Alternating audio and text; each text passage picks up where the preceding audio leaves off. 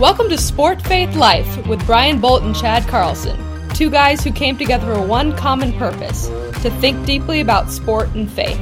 They are sports scholars, they're coaches, and they're competitive athletes, or at least they were.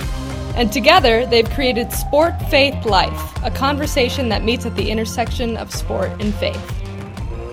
Today on Sport Faith Life, we welcome John Levis. John is an athlete, a coach, an entrepreneur, a ministry leader, and now the founder of Coach's Call, a consulting ministry helping coaches see their work, including the pursuit of success and the mentoring of athletes, as acts of worship to the Creator. John has lots of insight and ideas, so we can't wait to talk to him. So, let's get started. We're so excited to have John Levis with us today. John, can you tell us a little bit about sport in your life? Sure. Um, I would say so. Growing up, I, I, grew up in a household where both my mother and father played college athletics, and so from a young age, uh, my dad was coaching all of all of my life growing up, and so I was around that and started to play youth sports when I was young, um, all the way up through high school, and then had the opportunity uh, at Wheaton College to play some uh, basketball and, and club lacrosse, and then since graduation, I've been coaching some level of sport in one sport or another for the past 25 years. So, um, in a lot of ways, the same as my faith. I, I, don't really know a day when I didn't know sport. I would say, um, just in terms of kind of growing up in that that household. And both of my sisters were college athletes, and so um, sport always had a, a, a central piece in terms of our family growing up. Well, you're in great company then, John. Glad to have another basketball guy. And I think we haven't had anyone that sort of had lacrosse as one of their tops. So you might be the first one there. We're excited about that. Nevertheless, tell us a little bit about faith in your life. Yeah. Um, you know, like many people I've heard on the podcast, right, it, it kind of came to an understanding of who Jesus is and who he desired to be in my life and what he did for me when I was young. Um, I would say over the years, uh, as I've tried to remember, it's about the relationship, not the um, what we do. It, it, in in a lot of ways, I would say it's the lens by which I try to view and, and do everything that I do is through uh, my relationship with Jesus. Well, John, it's great to have you on the podcast. I uh, have two questions for you. The first one is very whimsical. Sure. It's it's uh, NFL draft season and there is a, uh, a quarterback that might go off the board in the top 10 named Levis. Are you related? Yes. Oh, come on. I am not. Oh, I, I, you know, it's not a common name. I, have done as much research as I can into the family tree there, um, and so maybe at some point, way way back, there's a, a connection, but but I can't claim claim any connection there. So um, it's kind of fun to hear the last name related to professional athletics because uh, you know that's always the dream. And so i'll live vicariously through his draft i think. I would say that uh, i'm happy with that answer john. As a penn state graduate and penn state football fan myself will levis who we're talking about here transferred away from penn yes. state. I'm not sure as a pa guy yourself if he you're did. a penn state fan or not but that still irks me a little bit. I, I am um, you know, and you know, I love uh, Penn State enough to at times be critical of it, and so I would say Penn State is a school that struggles to develop quarterbacks. So right um, until this year, though, right? As much as well, that's what we're hoping. Yes, right. Exactly. Yeah. As much as I love Penn State, um, I, I, in some ways you can't blame him as a quarterback for for going off somewhere else. Good, good point. Well, it, John, I'm a little disappointed that you're not related, but uh, my cousin Usain and I uh, have have gained a lot from the uh, relationship. Yes. so that's just too bad that you're not related. Yeah. So my my actual question is, you just tell us a little bit about your life, something that uh, may be unique, a hobby, something interesting that help will help our listeners get to know you. Sure. Um, one of one of my hobbies, I would say, uh, is reading and coming. Um, I was a health and physical education major at Wheaton College, and started off kind of in a pre-med track and, and organic chemistry definitely made me reconsider uh, the pre-med track uh, but also one of the things uh, that happened was i was introduced in college to cs lewis Um, and they have the Wade Center there and, and, a number of things with Lewis and Tolkien and and uh, Dorothy Sayers and others. And, and one of the exciting reasons I chose health and physical education is to read all of these new books I was being introduced to. Um, and so that might be a fun fact that I'm one of the few, maybe phys ed majors um, that chose the major for C.S. Lewis. Well, John, we're going to have to start there. You're going to have to take that a little bit further. Give us some of C.S. Lewis's works that you think are intricately linked, maybe to being a health and PE major or or a coach. Right, and that you know when you said you'd be kind and maybe not put me drastically on the spot, you, you went there. No, um, you know, I think uh, one of one of his quotes that that I return to time and time again is the problem with us is not that we want so much out of life, but that we're far too easily pleased. Um, we're satisfied to make mud pies in the slums when a vacation at the seashore is being offered to us, and um, that just resonated to me too as an athlete. That um, we will settle for far less um, than even our dreams would be. Uh, and I would say his piece of writing, in, in, some ways, that resonates with me the most is The Great Divorce, um, his allegory of heaven. Um, and this idea and tying that kind of to the picture he gives us of heaven in the last battle of kind of further up and further in. And I think in experiencing those two things in college, it was the first time I thought about the fact that not only does God redeem us, but in redeeming the world, He redeems time. Um, and what would a redemptive time look like? Because as an athlete, I always felt like there wasn't enough time.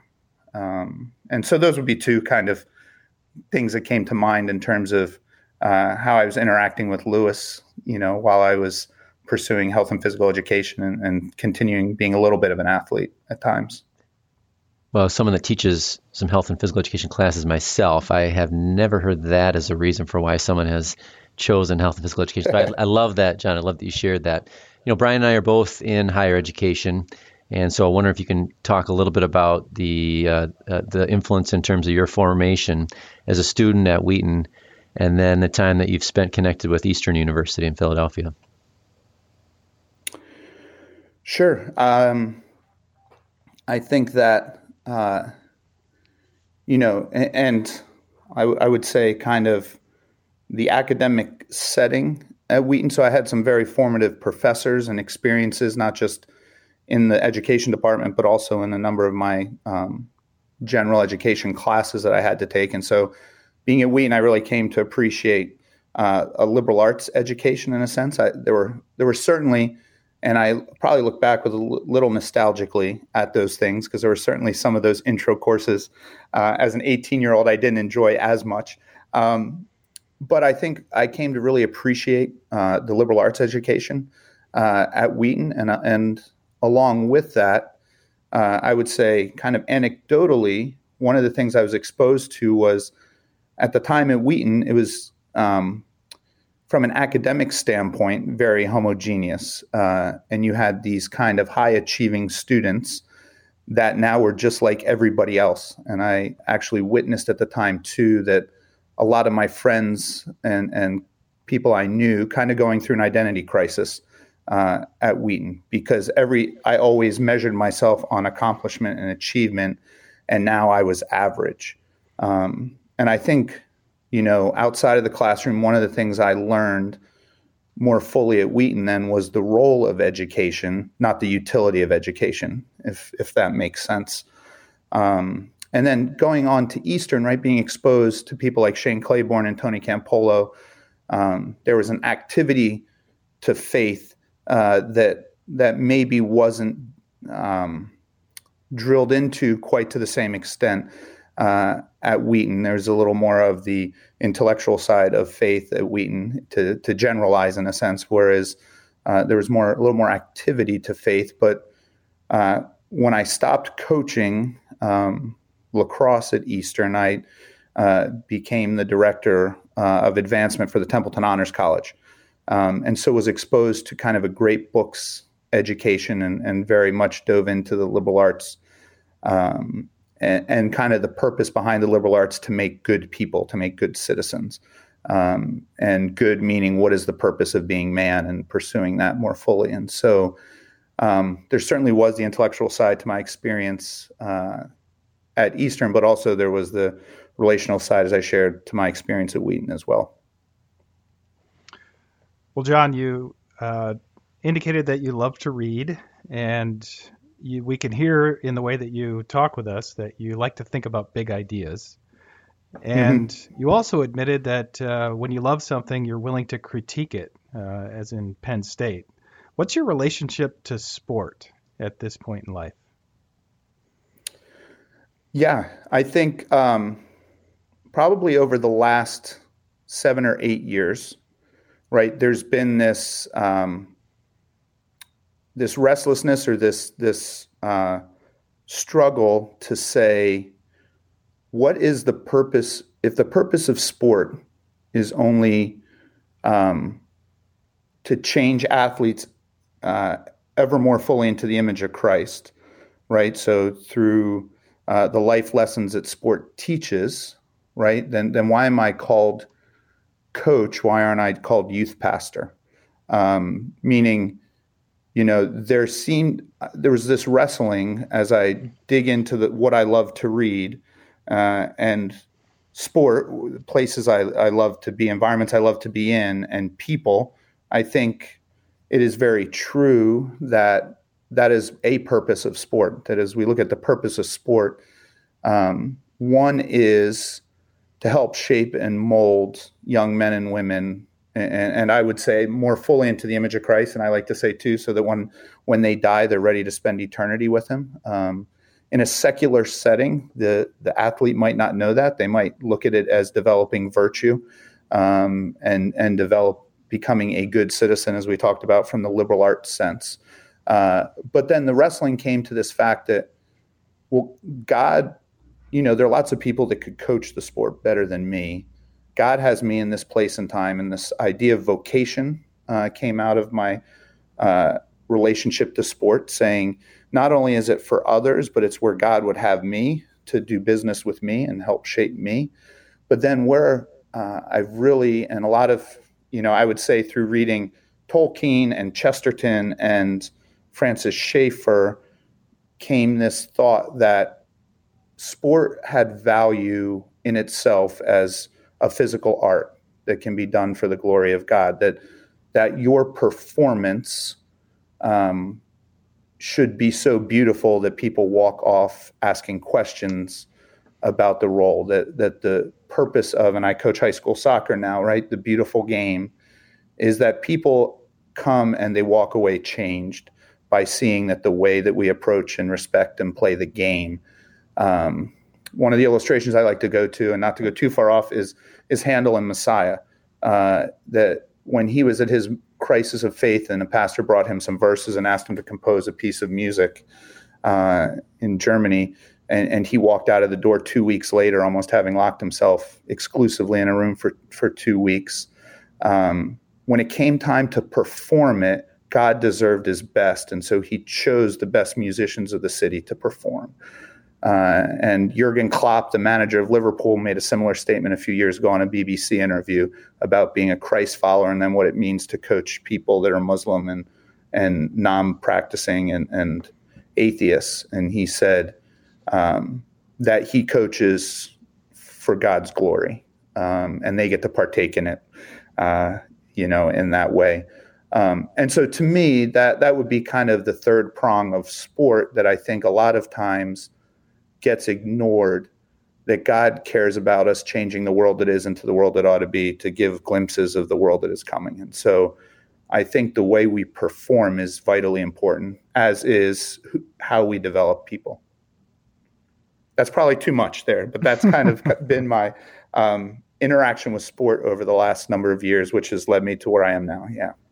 So to, to condense down that, that lovely answer would be to say you have a, a, a rather deep relationship with sport, the ways in which you're thinking about it. And I, I love that. I love the examples that you used. And I want to refer back to the Handel Messiah, one uh, sort of locking himself, you know, in a room for three weeks to figure something out that would be one's one's sort of act towards God. I think there's a you could probably find a lot of coaches who uh, during the season essentially are locking themselves in the, you know, I'm thinking of like a football offensive coordinator, you know, locking yourself in a closet and just sort of scheming and figuring out, you know, spending all of one's time and energy devoted towards the sport and coaching the, the sport.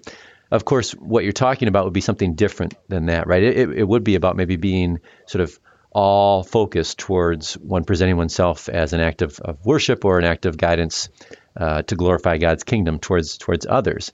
I, am curious in your experiences uh, uh, coaching and, and being around sport, where do we fall short, and what is it that a Christian coach does differently in order to get at that that unique telos, that unique ends? Yeah, uh, kind of. I, I think there are a number of times where being a coach, we make secondary the platform, the sport itself, um, to what we do. And so I think um, you know, where I have fallen short would be that I have essentially um, used sport as a means to another end. Um, and, and in a sense, not given sport its due in that way, that the ends of um, character development and the things that can take place are vitally important. But to take worship out of sport um, is to make sport uh, a utility in, instead of an art form. And I think sport should fit into it just like going down and seeing um, the Philadelphia Orchestra or going to see the Nutcracker at Christmas time. That um, there's a beauty to performance that I've I've cut out at times because I thought of it as only a utility. Um, I, I, think would be how I would would would approach that. And for me, then this idea of the pursuit of beauty, when with my the last couple years with the soccer team, and I'm an assistant on the team, the way we've approached it is we play on Wednesdays and Fridays, and and Monday and Tuesday we look at ourselves as a worship band practicing for Sunday service. Um, so that when we step in between the lines, we're inviting our opponents, uh, the fans, and everyone into a worship service. Uh, and we end um, every game, home game, we end with the song by Matt Redman, Never Once. That's kind of our anthem. So that at the end, we're reminded that, you know, never once did we ever walk alone. Never once uh, did you leave us on your own. God, you're faithful. Um, and we invite the teams into that. And, and we've seen a significant impact of uh, our interactions changing with how officials see us. We've had a number of teams um, that are at a higher level than us contact us to play because they like our style. Um, we've even had officials who come from uh, different backgrounds stand at the edge of our pregame prayer because they've refed us for a few years, and and there's something different about when an athlete plays with joy and freedom as if an act uh, as worship to God. It's different than playing out of anger or fear or or feeling like um, the scoreboard is the only piece that counts, if that makes sense. Yeah, it's it's intriguing. I was tracking with you um, most of the way there because we've all, many of us, have talked about how sport is so uh, easily harnessed for something else, right? And often mm-hmm. um, we we lament that or some of us lament that that, that it's uh, yeah. it's a means to an end, and and many times that end is a good thing. It can be yes. something like character development. In fact, there's a huge temptation, maybe even an inferiority crisis among people who participate in sport. You know, it it, it just can't be. Uh, an end in itself. There's got to be something else. And so we try to find what that something else is. So in your case, I'm wondering uh, how's worship different than that? So, is if if you're defining it as worship and you're trying to avoid sport being saddled with something else, how is worship different than some other means? And I know that's sort of a, a challenging question, yeah. and I don't know where I would take it. So that's why I'm sticking it to you. yeah, that's great. Yeah, I would say your focus, right? Um, worship should be always drawing you up, right? Focus on God. I think character development very often is a is a focus on self, and, and that's what I would say is that to pursue sport as worship to um, create an artistic form that can glorify God is to put the focus where it ought to be. Um, that doesn't right in, in no way in this conversation do I want to um, make less than the the desire to grow the athlete and impact the athlete's life for eternity, right? And so, so I think that is it. It's as significant as it is at all times. Um, that's not making less of that. I think it's making more of how do we focus on God in that. Um, and, and, so, to me, performance has the opportunity, kind of like Eric Eric Liddell, the runner, you know, in Chariots of Fire. That when I run, I feel God's presence, and He's pleased with me. Um, that he loved to go out running because he knew God would be there, um, and he did it for His glory. And so that to me is the difference. I think it's the focus. I think at times when I think of vocation, um, there can be the struggle to put focus on self. Uh, I think when there is the idea of person development, which are both good things, right? There's there's a tendency to put the focus on self and others, and I think when um, you you perform, there certainly can be the tendency to not have the right focus, but but it's the one aspect of sport that allows you to put the entire focus on God. That that that would be kind of a, a you know. Yeah, I wonder if I can yeah, I wonder if I can follow up and jump in on Chad's spot here. But just um, so, tell me how this uh, intersects with competition. Um, Love it. Yeah. Yeah. So tell me about how competition aids this or inhibits this. Uh, competition is a really right. interesting thing, right? It changes from really one game to the next, and uh, in one game you are worshiping by winning, potentially, mm-hmm. and the next game you're worshiping by losing potentially. Uh, tell me how competition plays out in this space. Yeah, I love that um, because that is that is the conflict, right? That is the um, the the piece, the question right there. And I would say, um, a lot of times when we say uh, it's not about winning and losing, it rubs you it, for a competitive person it rubs them the wrong way because really what they're doing is excusing failure. Um, what i would say is this idea of worship and beauty is higher than winning and losing. It's not about winning and losing it's about something more important something bigger than that. Um, and you say what how does that work? Well you're trying to play the perfect game because we're supposed to be perfect as our heavenly father is perfect. And without that pursuit of the bar that high you don't learn grace right? You don't learn to understand your inability to measure up to that perfection which again is a built-in teachable moment of god requires our best. And our best never actually measures up but our best is what God asks of us. Um, when it comes to winning and losing, uh, I think that uh, the value of losing is the value of it pointing us to that the world is not as it should be. The failure, feeling of loss is very much on a, on a less significant scale, the feeling we have at loss throughout life. And it points us to the fact that um, it's the hunger that Lewis talks about. That when I'm hungry, uh, I know where to go to be fed, and when I'm thirsty, I know where to go to be, have a drink. But when I am hungry for something that this world can't satisfy, it means I'm made for someplace else. Um, on the flip side, the entire book of Revelation is about winning. I mean, if you were to make a theme of the book of Revelation, it's God wins. Um, as we look at the Old Testament and the wins and losses of the nation of Israel, the winds are tied into God's favor. Um, now, right, so we can go down a slippery slope that I think is really uh, dangerous from that. So that uh, I I don't want to, um, right, I I don't want to go too far with that statement. But you know, just like uh, miracle, and sorry for the background uh, if you can hear the phone ringing, but just like um, in the in the in Miracle on Ice, right? If they had beaten the Soviets and lost, I think it was Sweden two days later, we don't make the movie.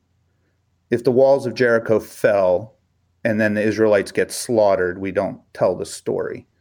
Um, you know, and, and I think that again, we can go to this idea of God wins at the end, right? So, so victory is something written on our souls that resonates with us.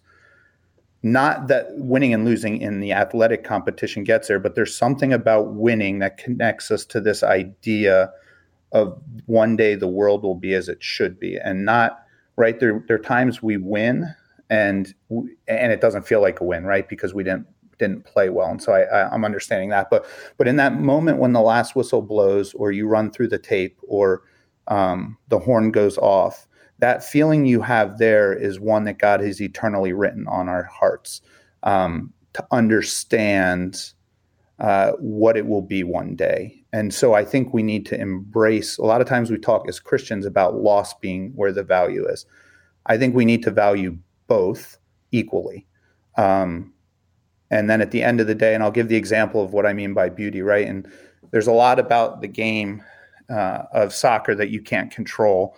One of the terms I hate most, though, is how often, as as coaches and fans, we say unlucky, because a lot of times it's really just ungood. Um, however, you know there are certain things that you that are outside of your control, and I look at our um, our district playoff game last year. Uh, we played a we played a beautiful game. Uh, the other team played a beautiful game. It was tied at the end. We went nine rounds deep in PKs. So then, and um, and we lost. Uh, but people still talk about that experience of having attended that game, and so that's where I mean, you know, beauty is found in both victory and defeat, and how you perform. Um, but then when it comes to competition, right? I say, well, the goal is to go out there and, and play to our utmost for highest to steal Oswald Chambers' line. Um, and, and we do that by having the best we do that by having the best adversary or or team possible to play against right? We only play our best by playing against the best people we can. Um, and so when you do that you know you lose. I think of uh, my son is a tennis player and he would much rather go out and, and, get smacked around by a very good player than be done in 20 minutes uh, and have beaten a, a, very weak player. And to me, that gets at the ethos of competition. That if you desire to perform your best, then all of those things fit into place. There's there's such philosophical richness in, in what you're sharing, John, and I appreciate that. I'm thinking of, you know, you mentioned Eric Liddell. I'm thinking of a quote. I just just teaching about this this morning. Uh, we we watched Chariots of Fire last week in class, and um, there's a quote from from Liddell's father, who is a reverend, who who basically is telling him, "You've been blessed with all of these gifts, Eric, and um, if you're supposed to be peeling spuds, he says, you know, peel them to perfection. Really, that's what we're going for. Don't compromise." And I, I get the sense that that's sort of what you're affirming in your answer. That there's we're not going to win every time, but the perfection is in is in not compromising our, our ideals. That as we continue to strive for victory every time and we give it our best, and that will you know lead to that. Even though there are fail, failings that we'll have, there are losses because because we're human. But I'm hearing something that that sort of um, has has been has been shared, I, I, would say, by by philosophers that really get and understand sport, as well as uh, theologians that that uh, tend to understand sport and uh, its its higher order goods. It, it, and so we're not downplaying winning or, or losing, striving for victory. In fact, we're saying that's that's the the thing that we're not compromising on. We're going to give it our best and try to play the beautiful game every time. And soccer is such a great a great laboratory for all of that because of the ways in which you can play a beautiful game, but since the scoring is, is relatively infrequent, you still might not come out on top. And and so that's that's a, a wonderful analogy there. Uh, John, I'm wondering if you can share with us a little bit about the work you're doing, uh, mentoring and leading coaches. You you have a an entity called Coach's Call. Share share with us a little bit about that. Sure. Um, yeah, I think uh, I can tell you kind of the thought behind Coach's Call, and then in God's timing and sense of humor, He likes to take some left turns uh, in terms of what I'm what I'm doing with it, and, and it's really exciting. I think um, one of the things I I've experienced in my 25 years of coaching is watching a lot of coaches burn out um, because, uh, for one, they they've been told a lot in, in, a lot of ways our whole lives we've been told that if we just throw more time at something we can solve the problem. Um, and you come to realize and i watch that with young college coaches who are who are 23 24 and single and they can invest all these hours into coaching uh, and, and right? And so they can solve some of those problems but then they get married and and now how do you balance that? And then you add you add young ones to it. Um, and so you have this responsibility to a family and you have this responsibility to the and all of a sudden there's finite time in your day. Um, and so one of the things i've really tried to to work with coaches one how do you investigate this idea of vocation of god's call on your life? If this is where god has you um, he has you here for a purpose. And then, second, is if he has you here, he has you here to be healthy. That that there is a way to do this, and I, and I try to help young coaches, especially, build in the efficiencies of coaching um, versus always settling and saying, I'm just going to put in 12, 14, 16 hour days.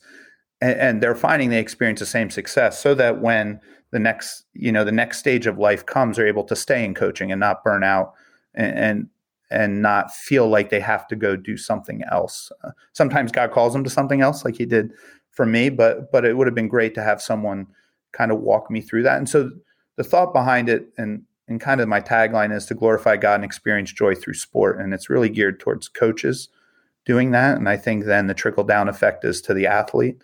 Um, and so I, do, I spend a lot of time talking with coaches about that. And, and my experience on ministry staff for a period of time, my experience fundraising, uh, my experience recruiting and working in admissions and being in administration at the college level. Um, I think one of the ways it practically plays itself out. So we we talk about uh, who we're becoming, how we do it, but but a lot of coaches then also think of going into college coaching is only about uh, in season, out of season, uh, and games. And they don't realize that they're a mini CEO that has to deal with recruiting, branding, alumni relations, fundraising. Um, they have to be internal. They have internal clients, which is how the university sees them. They have external clients. They're looking to build partnerships. They're right. There's so many pieces, and so I try to come alongside coaches and meet them where they are and help them unpack some of that. Um, and especially in a setting, uh, some of the, the Christian schools that I get to chat with coaches, it's it's how do we do that in relation to our faith? Um, I said God's sense of humor, and so you know I've ended up probably the most secular private school in our area. Uh, they decided they wanted me to be their profession, athletic professional development person. And the first question they asked was, "As an evangelical, how can you come in here and do this?" And I said, "Well, you're inviting me." No, I, I mean, uh, it was so God has placed me in a setting where now people say, "Well, that's a totally different message." And I say, "No, we're just starting further back. Um, we're, we're, you know, if you think of the scale of uh, un, unrelated to Christ in terms of relationship and related as a scale of the alphabet, right? I'm starting with them at A, B, and C, whereas uh, at some of the Christian institutions, we're starting at Q, R, and S in terms of what that looks like. Um, so a lot of it is one-on-one with coaches, but it's become doing professional development in different settings and doing seminars um, with with coaches and athletic departments. But it's turned also into helping. There's a college I've helped lay out their three-year athletic plan and, and walk through that. There's another college where I'm working with the provost and the president in terms of they're going to be hiring an AD. They're doing a restructuring. Let's think, let's reimagine how do we maximize the opportunity at a small Christian college at the D3 level uh, to make it world class. And so we're, we're unpacking that. Um, in God's fun scheme of things, I've also, in the last uh, month, um, become the second chaplain for the Philadelphia Union. And so I've had opportunity to to impact and, and to work in, um, in a setting like that and have conversations. And so it's it's work at high schools. There's a summer camp that's bringing me on to do leadership development with their counselors through the summer, uh, and so you know, God has has taken this vision I think that he gave me, and now he's showing me kind of what it could look like in the fullness of it. And so, um, there, there's a lot of different moving pieces. Some are practical, some are structural, some are, um, some are relational. I mean, it's all relational uh, in terms of what I'm doing. And so, I think for me, it's it's going into a conversation with folks. Um, and trying to come out of it with a better understanding of who God is in this process uh, for both of us. And I love Ted Lasso, and I come into those conversations curious. Um, my goal, if you look at my notebooks after every meeting, I write my own notes. And so when I come into a conversation with somebody else, it's usually someone else's thoughts uh, that I'm sharing with them that way. And so it's me, I would say practically it's meeting coaches where they are and, and, and helping them grow in their vocation um, in a way that is, is right for them, kind of taking uh, bite sized chunks with the goal of being excellent for Christ. Well, John, thank you for uh, laying that out. And also thank you for uh, undertaking this work. I, it's fairly young, so it'll be interesting to see yep. the directions it goes. And it sounds like you're already uh, adapting and changing as the Spirit leads, and that um, is ministry what's unique i and i think i mentioned this to you before that it, about this ministry is that so many sport ministries are focused on student athletes and you're mm-hmm. not um, always uh, focused on coaches but a big part of what you do is to work work with coaches um, yep. and and a lot of sports chaplains will not say that uh, the coach is is in the way, but they will say it, sometimes a coach is a is actually a barrier to what they're attempting to do in terms of getting close to athletes. So uh, this is a, a, an area that needs some attention, needs some development, um, and I appreciate you undertaking it and seeing where it goes. That's that's fun. As we close out today, and and perhaps we can have you on later uh, to hear how it's going. But as we close out today, can you, if people want to learn more about Coach's Call, where do they find you? Yeah, I, I do have a, a website presence um, that that touches on a number of the things here if they're intriguing to someone, uh, and that's coachscall.org, and it's C O A C H S uh, C A L L dot org. Um, very intentionally because uh, I think it's a possessive there with coaches, um, not not necessarily a plural. Uh, and so on there you can find an email, you can find a phone number. Um, I would encourage any you know if any of this is intriguing, I love conversation, and, and to me that's the that's the goal is to be obedient to the Spirit and have a conversation. And if uh, it leads to somewhere else, that's great. If it's just the joy of a conversation, that's that's wonderful too.